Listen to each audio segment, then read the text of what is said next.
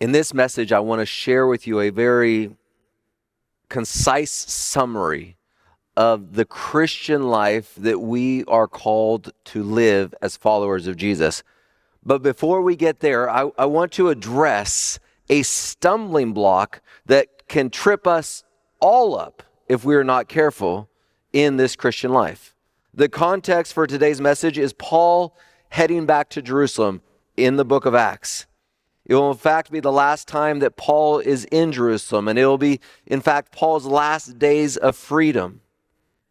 Here in Jerusalem, we will see the Jewish community turn on him. He is taken into captivity by the Roman soldiers, then, then put back before the Jewish leaders, then again taken possession of by the Roman soldiers.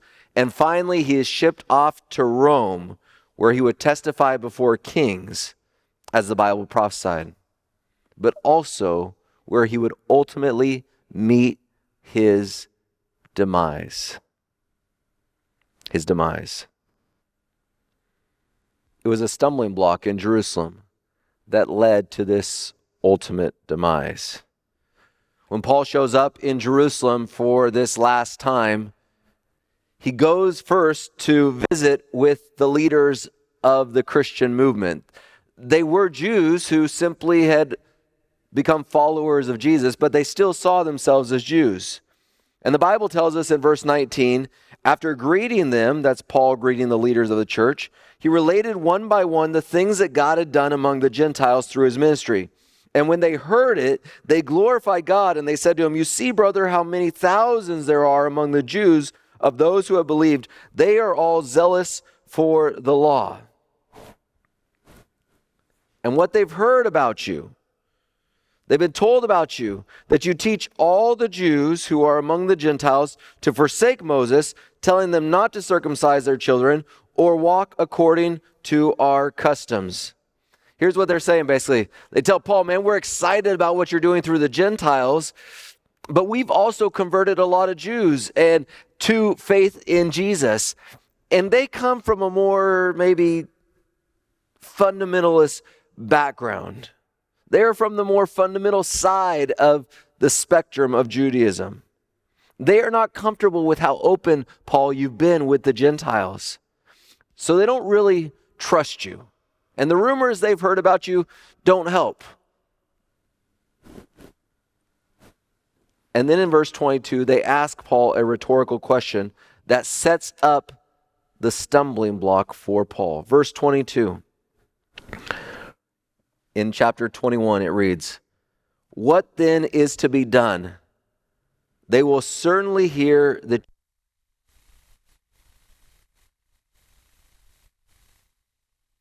have an answer already. And here is their answer Do therefore what we tell you, take our directions. We have four men who are under a vow. This is verse 23 Take these men and purify yourself along with them and pay their expenses so that they may shave their heads. In other words, we have four men that are really following the Jewish customs, even though they're also followers of Jesus. They're really following the Jewish customs. Go along with them, Paul, support them. Thus, all will know that there is nothing in what they have been told about you, but that you yourself also live in observance of the law. What are they saying here?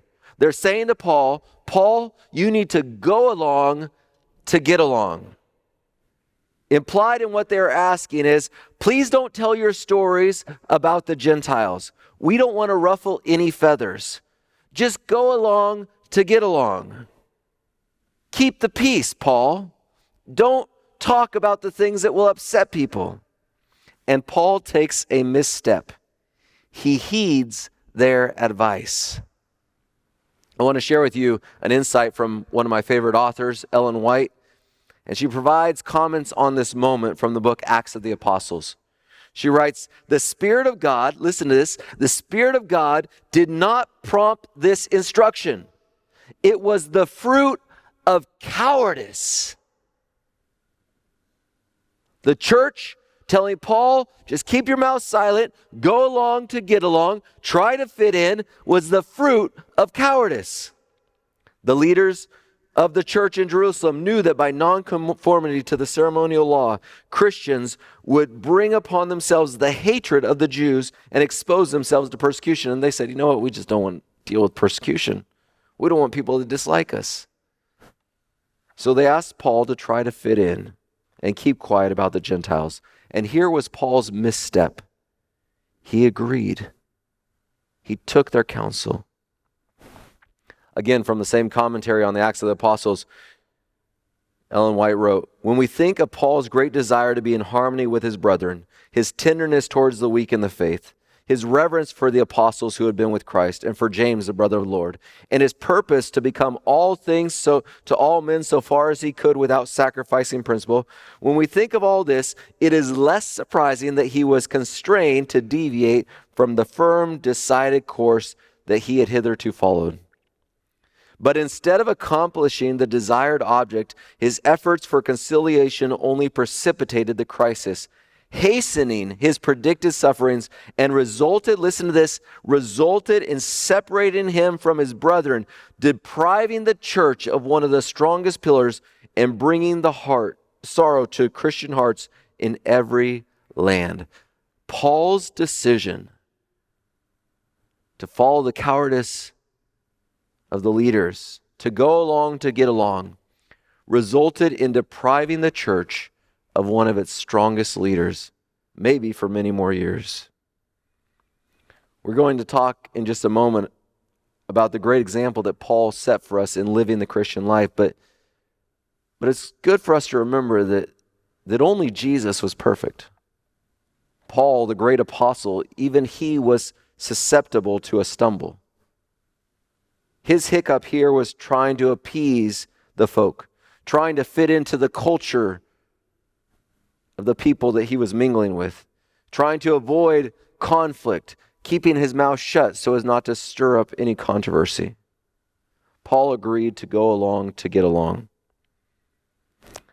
Going along to get along is a dangerous stumbling block for us because it is not ultimately faithful to the Word of God.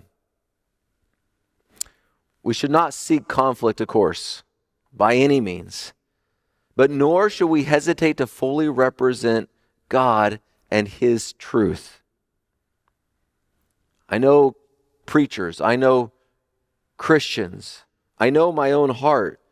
And speaking with many colleagues and many fellow believers recently, so many are nervous they're nervous, depending on their setting, to, to discuss particular topics.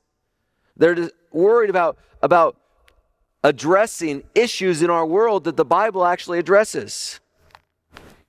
They're hesitant to share clear words from this book. Things like the ongoing sin of racism, they're nervous to talk about that. They're, they're nervous to talk about what the Bible teaches contrary to the culture about sexuality and gender. They're nervous to talk about the value of human life in the womb of a mother. They're, they're uncomfortable talking about the need to take care of foreigners in our midst, both legal and illegal. They don't want to mention caring for God's planets. They don't want to be labeled a tree hugger or environmentalist. They're concerned about how dependent so many Christians are on weapons and politics and courts in the last days, even though the Bible teaches us not to try to protect ourselves. Rather, we are to endure persecution and live as peaceful witnesses in the world to the world around us. But they're scared to address this because there's the desire somewhat to go along to get along. We don't want to be called political. We don't want to be called unaccepting. We don't want to be called unloving or maybe even at times bigots. So we go along to get away get along. And oh, by the way, our young people recognize this silence on tough subjects. A friend of mine who who works with youth in ministry. I was talking to him on the phone not too long ago, and and, and he told me that he was talking with one of uh, the youth that he ministers to. And, and the question was asked why doesn't the church ever talk about divorce? The Bible says a lot about divorce. I would say to that young person, we could add that to our list. We don't want to talk about divorce because it's uncomfortable. Another reason why we go along to get along. We don't want to be labeled political. We don't want to be labeled unloving. We don't want to be uncomfortable. But going along to get along did not work for Paul. It was a stumbling block to living out his calling and is a stumbling block to us living out the Christian life. Back to Paul's acquiescence to his fellow believers. That moment goes sideways. Even though Paul is silent, some people still recognize him and they stir up a riot against him. And Paul ends up being beaten by his fellow Jews to such a degree that the Romans step in. Chapter 21 and verse 30. Then all the city was stirred up, and the people ran together. They seized Paul and dragged him out of the temple, and at once the gates were shut. And as they were seeking to kill him, word came to the tribune of the cohort that all Jerusalem was in confusion. He at once took soldiers and centurions and ran down to them. And when they saw the tribune and the soldiers, they stopped beating Paul. And then the soldiers actually say, Man, this guy must have done something horrible to have all these people against him. And they arrest Paul. His desire to be silent in order to go along to get along backfired. But, but then Paul comes to his senses and he realizes his need to speak. He, he's had a momentary hiccup, a momentary stumble, but, but now Paul is ready to get back on track. It's so wonderful that God is so gracious to us that, that we can have these hiccups, but, but, but if we, when we come to our senses, if we step up for Christ, He is always there to be with us. And so Paul begins to testify. Blending in and silence didn't work.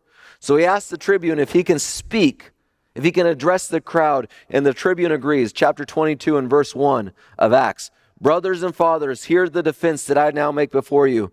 And when they heard that he was addressing them in the Hebrew language, some of your Bibles may say Aramaic, they became even more quiet. And he said, and then what does he tell them? He begins to share with them his testimony the testimony of how God changed his life, but also the testimony of why he was ministering to the Gentiles, why the Gentiles were being called to salvation in Jesus Christ as well. And in the midst of this testimony, Paul shares the words of his mentor in the faith, Ananias. And for the rest of this sermon, I want us to focus on the words that Ananias spoke to Paul, spoke over Paul as a prophetic word. And understand that those words that he spoke over Paul that became Paul's calling are the calling is the calling that is on each of our lives as well too. It is a call that is in direct contrast to the concept of go along to get along. It is an appeal to us as believers in Christ to go against the present age of silence, acquiescence. It is a call to stand and to walk and to live by faith in Jesus. Verses 14 and 15 of chapter 22. This is Ananias speaking over Paul. And he said, The God of our fathers has appointed you to know his will, to see the righteous one, and to hear the voice from his mouth. For you will be a witness from him, for him to everyone of what you have seen and heard. You will be a witness to everyone of what you have seen and heard. There are four items in this pronouncement of Ananias that are that make up the walk of faith, that make up the life of a Christian. These four are this to know the will of God, to see Jesus, to hear from Jesus, and to witness to everyone. Let me unpack those for you. To know the will of God. It should be our first aim to know and to obey God's will. This is one of the primary aims of being a follower of Jesus. This only comes through the power of Jesus, but, but we learn what the aim, what the will of God is by the studying of this book. We learn what the will of God is as we study this book, also asking the Holy Spirit to enlighten our minds in prayer. I mention those things a lot. If you've heard me preach, you know that I mention a lot our need to study the Bible, our need to pray more. But it is because we live in a world, and I live in this world, and I know my human tendencies. I know how easy it is for us to neglect knowing God's will often unintentionally. I know what a dearth of, of true time in God's Word exists in so many of our homes. I know how easy it is to get busy and distracted and, and just neglect the Word of God. But every day, y'all, we must be in the Bible with the guidance of the Holy Spirit in prayer. Lord, teach me your will. And then opening God's Word and examining His Word so that we know His will. Listen to these verses. These are, these are powerful verses. The first one is from Romans chapter 12 and verse 2. It says, Do not be conformed to this world, but be transformed by the renewal of your mind, that by testing you may discern what is the, the, the will of God, what is good and acceptable and perfect. And then the next one is from Ephesians chapter 5, verse 17. It says, do not be foolish, but understand what the will of the Lord is. Let's put these two verses together.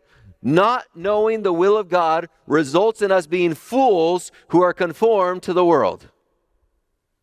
That's what the Bible is telling us.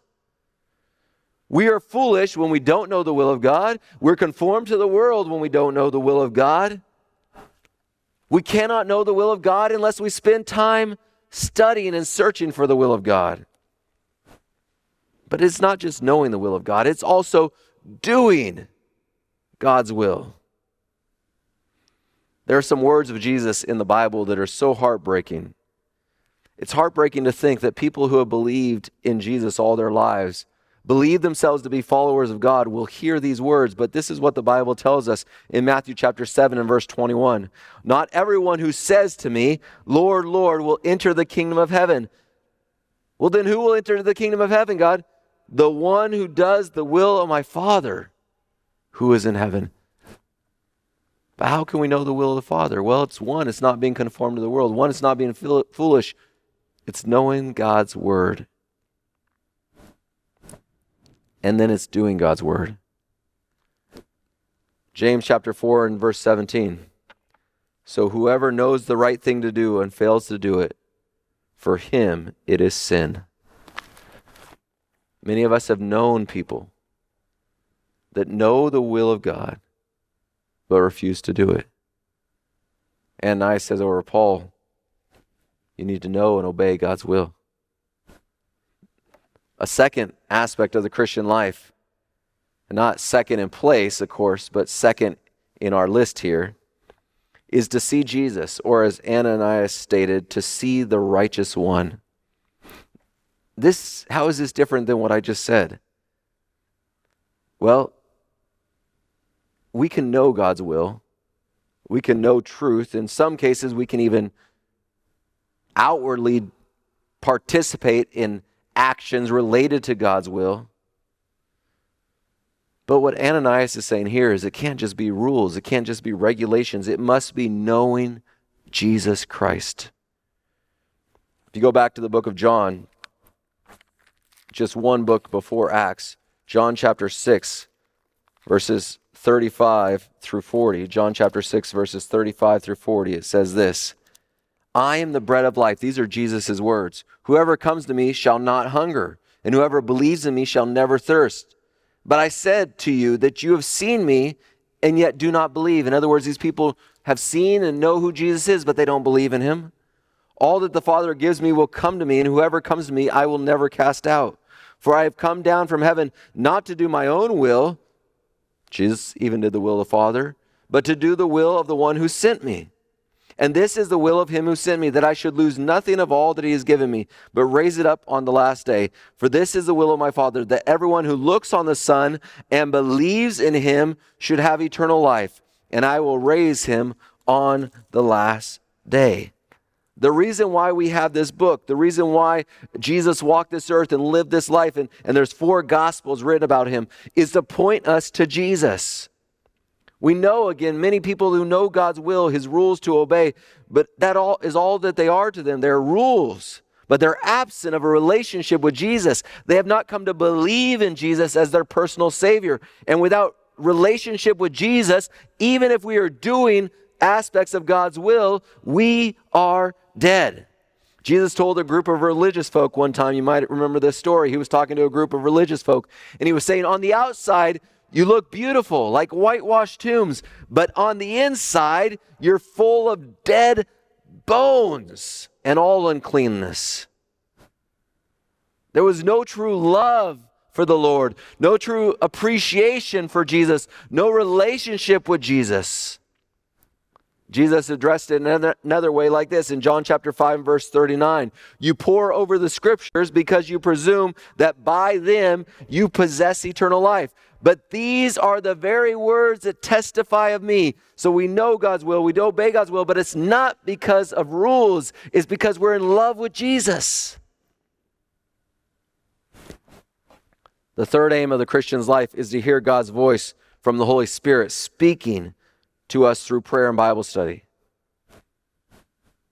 Christian brothers and sisters, we must always be listening for the voice of God above the voice of many of the voices of the world telling us where to go and what to do. I love Isaiah chapter 30 and verse 21 that says, Your ears shall hear a word behind you saying, This is the way, walk in it. When you turn to the left or the right, or the right or the left, as the Bible says, you will hear that voice saying, This is the way, walk in it. Oh, I want to claim that promise for myself. And I hope you claim it for yourself too. Lord, you promise that I will hear from you. But part of hearing from Jesus is recognizing his voice above all the noise, listening for him. This last week, we had a bunch of kids up on our platform for our worship service. And I asked the congregation, how many of you grew up with, with cable TV? Not just the basic channels, but the cable TV. Most people my age and above kept their hands down. I said, How many of you had a, had a computer in your house with, with internet? Do you have a computer? Did you have a computer in your house with internet growing up? I didn't. I didn't. Not until I was 16 years old. I said, How many of you grew up with a phone that you could have in your hand, a computer in your hand? Almost none of them did that, I turned around to the kids behind me and I asked them the exact same questions. And for each question, almost 100% of the hands went up. There's so much noise in the world now, and our young people have that noise surrounding them. We need to teach them to, to hear the Word of God, to put away the noise, and to listen for the Word of God. We won't know God's will. We won't be able to grow in our relationship with God unless we're taking the time to listen with the rest of the noise turned off. We won't hear it if the other voices are louder than the voice of Jesus. We won't hear it if we listen to the voices telling us God's word is not the ultimate authority. We won't hear it if if it matters more to us what our family, our friends, our classmates, or our coworkers, or our culture teaches us or values. We must listen for the voice of Jesus telling us what he values. And pray that that is what matters most in our hearts. You see, John 14 tells us that the world cannot hear the Holy Spirit because the world does not know Jesus. If the world is our voice, or we tend to side with the world over the holy words of this book, then we will ultimately not hear Jesus either and we will wander away from him and be lost. But finally, the fourth aim of the Christian life, the fourth aim of the Christian life is this we will witness to everyone about what we have seen and heard. That's, that's the fourth step in Ananias' counsel to Paul. You will witness to everything that you have seen and heard. This is, in fact, the summation of the previous three.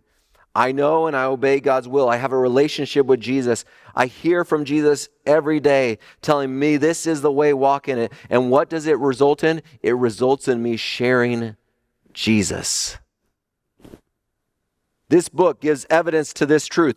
It is impossible, listen to me, it is impossible to have a real relationship with Jesus. It is impossible to truly be obeying Jesus. It is possible to hear every day from Jesus and not look for opportunities to share with others about Jesus.